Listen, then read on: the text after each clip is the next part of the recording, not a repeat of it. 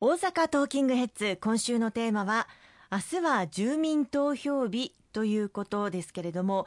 実は政令指定都市を廃止するというのは全国で初の試みとなるんですか？そうですね。あの全国に20の政令指定都市と言われる都市があります、はい、まあ、大阪でいうと大阪市と堺市がありますが、まあ、特にこの大阪市については、まあ、全国のその20の政令指定都市の中でも二重行政の弊害が極めて大きいとずっと言われてきたんですね、うん、まあ、他の政令指定都市でも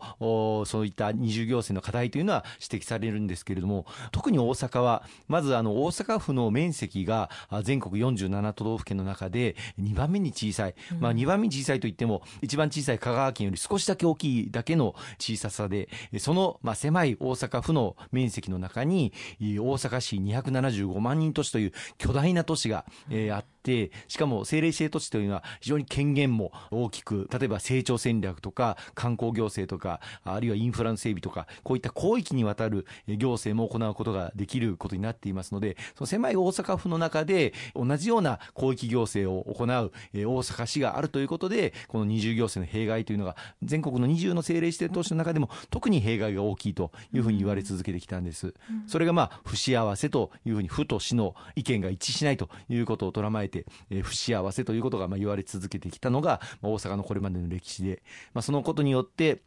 大阪府は大阪府で、大阪市は大阪市で、それぞれ5カ年の成長戦略とか、あるいは観光行政とか、こういったものを組んでいく、あるいはインフラについても、それぞれ別々に計画を立てていく。うん、まあ、そのことによって、無駄も非常に生まれてきてしまったという弊害。これを廃止していこうというのが、まあ、今回の大阪都構想の一番大きな目標だというふうに思います。うん、そんな中、その政令指定都市には大きな権限が与えられているということですけれども、その権限が縮小することへの不安というのが指摘されているんですよねあの権限が縮小するわけではなくて、はい、あの大阪府と大阪市がやっている行政事務をきちっと役割分担をしましょうということなんですよね。うん、今申し上げました通り大阪市は広域行政も行っていますのでこうした広域行政については大阪府に一元化をして成長戦略とか観光行政とかインフラとかこういったものはワンストップで大阪府がやることにしましょうと。では新しく作る特別区は何をするかというと住民に身近なサービス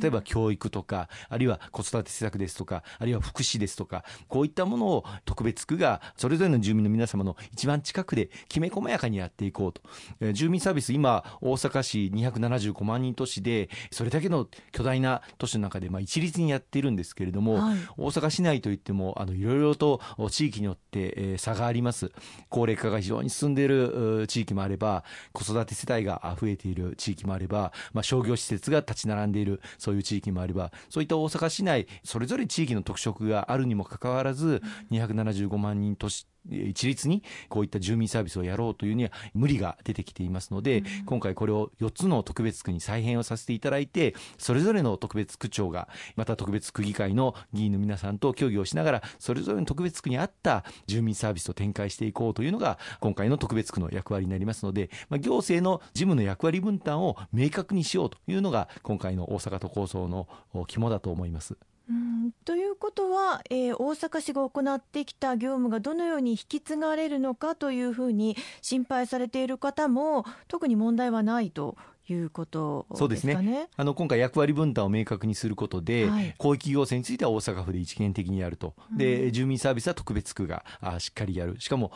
東京の特別区よりも大幅に広い権限とそして財源を確保しての大阪の特別区になりますのでそういった行政サービスはさらに拡充をしていけることが期待されます、まあ、しかもここは公明党が一番こだわったところで、大阪市が今独自にやっているさまざまな行政サービスあるんですけれども例えば、敬老パスですとか子どもたちへの医療費助成制度ですとかあるいは塾代助成とか、うん、あの他の市町村には見られない、えー、優れたこの行政サービスこれをきちっと維持をしていく。このことがあの公明党の修正で協定書の中に書き込まれたということは非常に大きな前進だったと思いますし前回2015年の時にはこうした行政サービスが低下するんではないかという懸念がまあ非常にあったし我々もそういった懸念を拭いきれなかったので反対に回りましたけれども今回はそういった懸念を一切払拭することができたと自信を持って市民の皆様にお訴えをしたいと思います。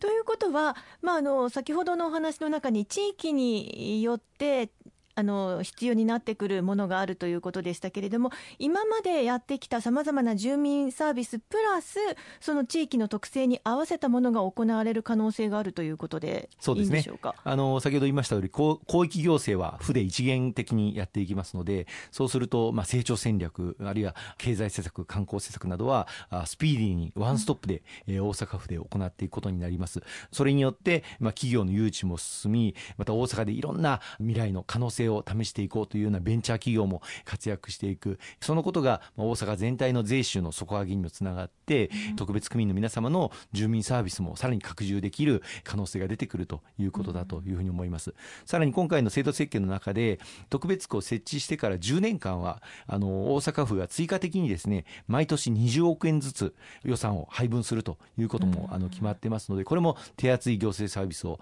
展開するための大きな財源になると思いますね。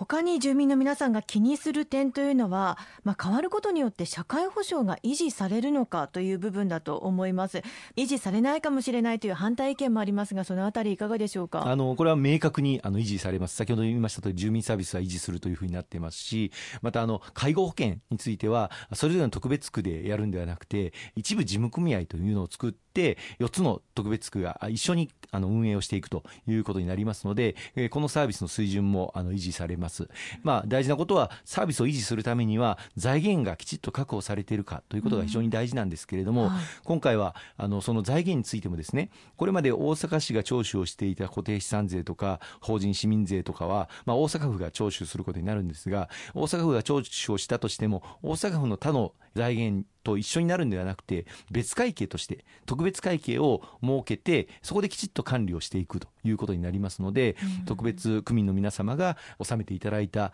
税収についてはあ明朗会計できちっと特別区民の皆様のサービスに使われるということも今回大きな前進だったと思いますね。うん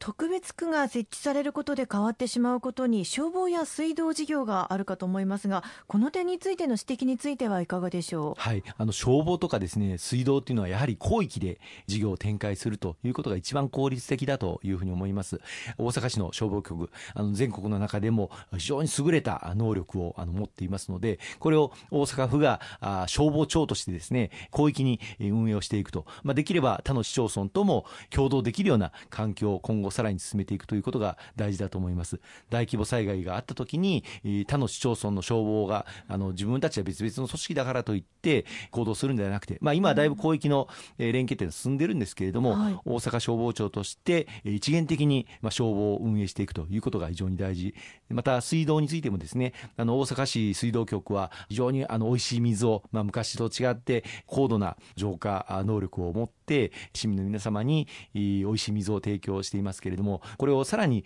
大阪府下の水道事業者と協力をしていくことで、より効率的に、そして大阪府全体の水道能力を上げていくということにもつながっていくというふうに思います。前回の案と比べて特別区の数が変わっていたり少し変更がありますがそのあたりについても公明党としてしっかり関わってこられたということですよねあの前回の2015年に行われた住民投票の際にかけられた大阪都構想の協定書の内容と今回の住民投票にかけられている協定書の内容、まあ、両方ともいわゆる大阪都構想と呼んでますが中身はですね似て全く非なるものというふうに考えていただいて結構だと思います。うん、あの前回はやはり住民サービスが低下するんではないかという懸念、あるいは初期コストが莫大にかかる、これは実際、前回は600億円近く初期コストがかかる、こういった懸念、また移行期間が前回は2年しか置いてなかった、うん、そんなんで本当に特別権の移行ができるのかという懸念、さまざ、まな懸念に対して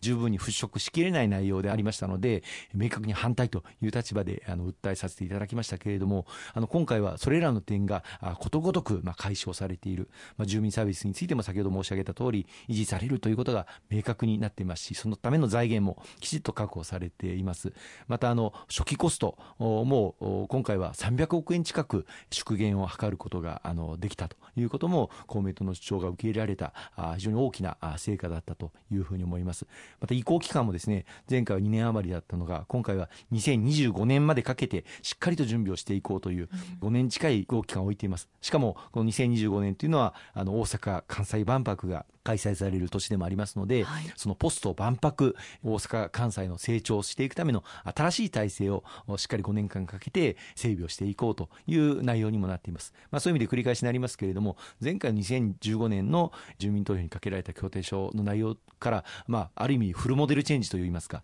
あ全く違う内容になっているというふうに考えていただいてもいいんじゃないかなと思いますね。ありがとうございます。後半もよろしくお願いいたします